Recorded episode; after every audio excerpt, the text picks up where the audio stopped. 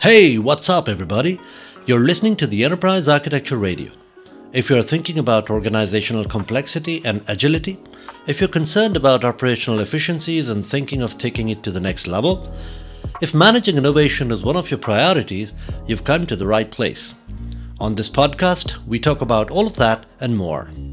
It's a jungle out there, and we'll attempt to navigate this jungle of frameworks, methods, and most importantly, enterprise architecture in practice.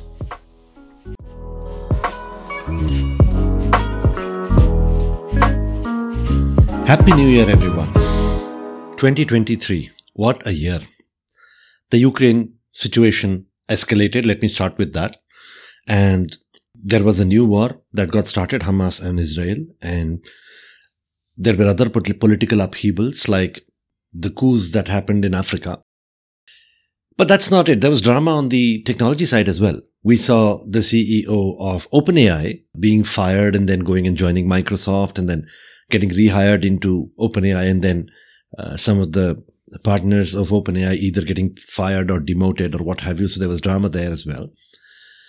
It's been a good year. It's been a bad year. It's been, you know, I don't know, like the beginning of the novel, The Tale of Two Cities. They were the best of times. They were the worst of times and so on. Uh, but I'm glad it's over.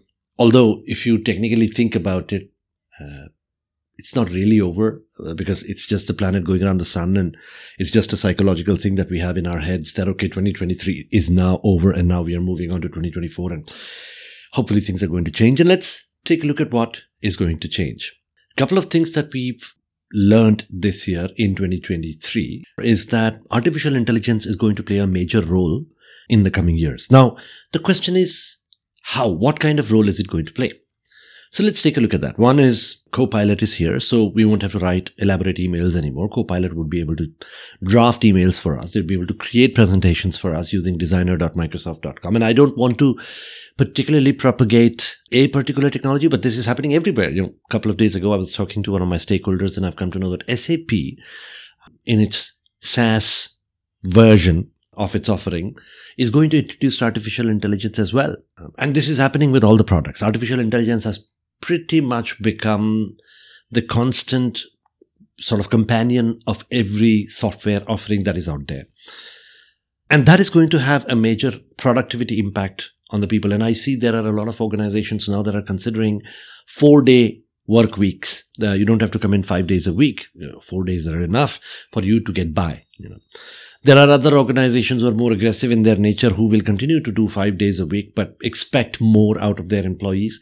So that's also going to happen, but it depends. Also, this artificial intelligence thing that we have now is going to make obvious the two speed society that we have. Two speed society meaning there is the elite class and then there is the, uh, you know, the general. Because I've heard the news a few days ago that there are going to be artificial intelligent anchors that are going to come on TV now. So you will see a newsreader who will do a perfect job in giving you the news objective or what have you. Um, some kind of LLM mechanism will draft the news for us based on the data that it receives from across the world and summarize it for us. So artificial intelligence is going to become more and more pervasive, all pervasive across all walks of life. But that also means that we are going to want to talk to real people. Because to give you a simple example, we have this automated voice uh, that we go to when we call customer support most of the times, right? We have IVR, the, the interactive voice response mechanism. But isn't it irritating? Don't you want to just uh, directly go and talk to customer support, some human being on the other side of the line? And that's true. And, and that's true for everyone. In fact, some of the elite customers of some standard services like I don't know, credit card companies, the customers that own the most elite credit cards, they don't have to go through an IVR. When they call customer support, it immediately goes to a human line. And we are going to see this when it comes to artificial intelligence as well is what I'm thinking, right? Because I want to talk more and more to human beings and we are going to more openly see that the elite class gets to talk to humans more often and the general class will have to talk to artificial intelligent agents or what have you.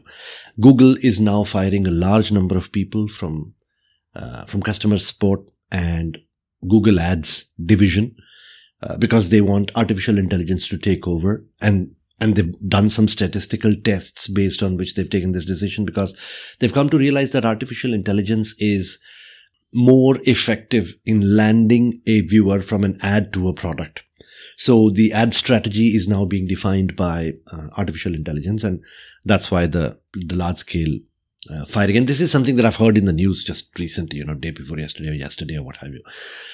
So, which basically means that it will become more and more difficult for normal people to directly get in touch with a human being on the other side of the service.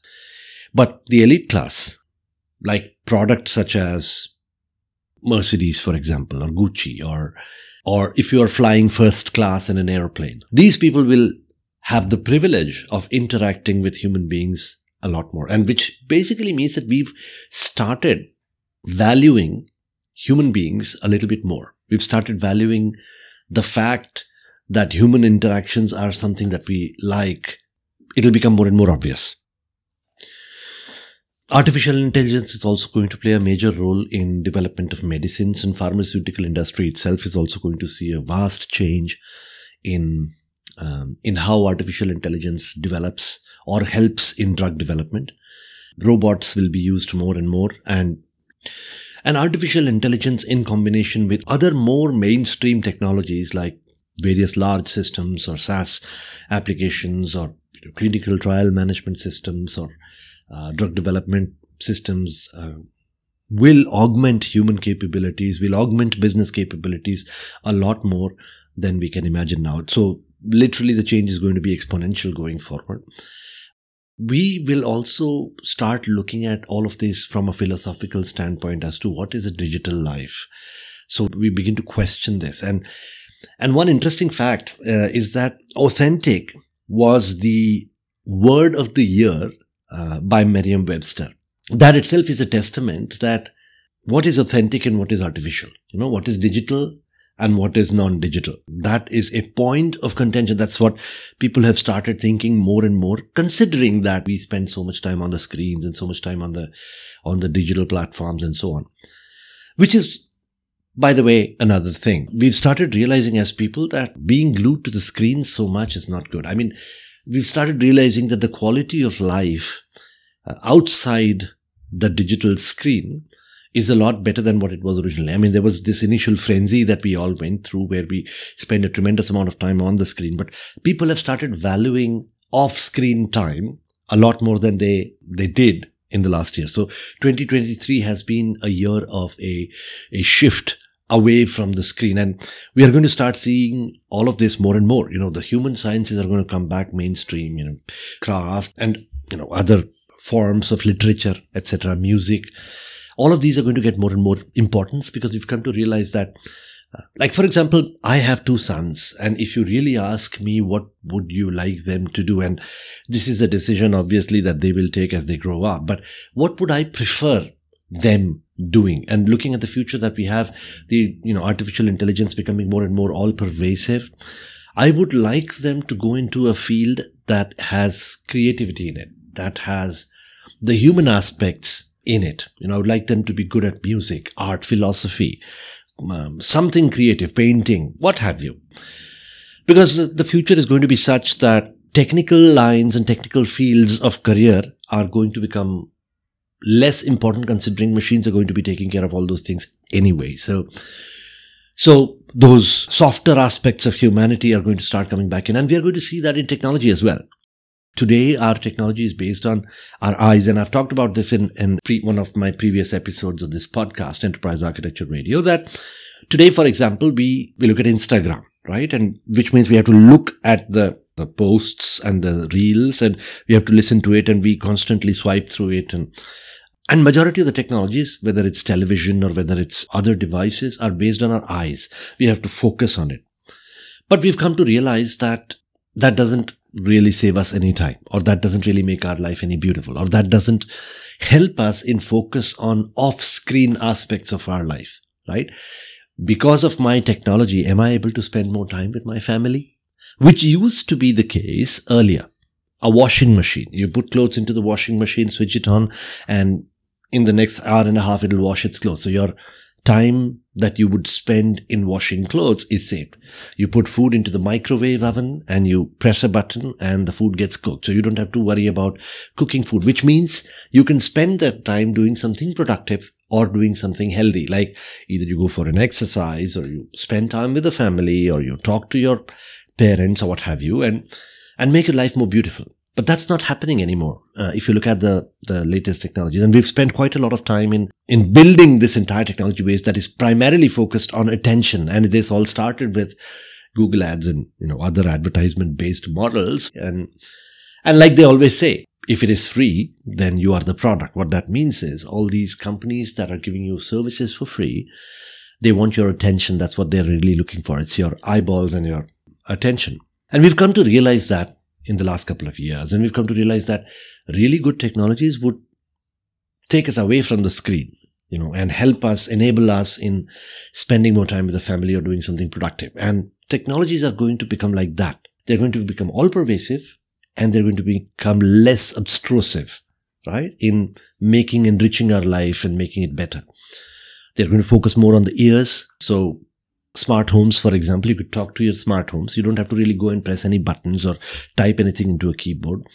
Uh, large language models are going to enable that quite a bit. So you'd be able to talk to your technologies around you uh, and tell them what you want, or they're going to become smarter and smarter, understanding your preferences and and start expecting the kind of things that you want to do because we all really thrive on routine and and of course there are people who don't, don't like routine that much. My wife being one of them, she just hates the routine of life and wants variety and, and spice. And that's a different story. But if you really look at it, there is also an underlying pattern in people like that as well. You know, people who don't have the routine also sort of have a routine that they don't realize that they do have. Anyway, layers under layers under layers. And artificial intelligence can understand that. They can expect human behavior. They can expect human preferences and make our life better and more beautiful. But that's just the, the consumer aspect of life. You know, it's just uh, what I just talked about is technology is understanding the human being and understanding what they prefer in their life, etc., etc.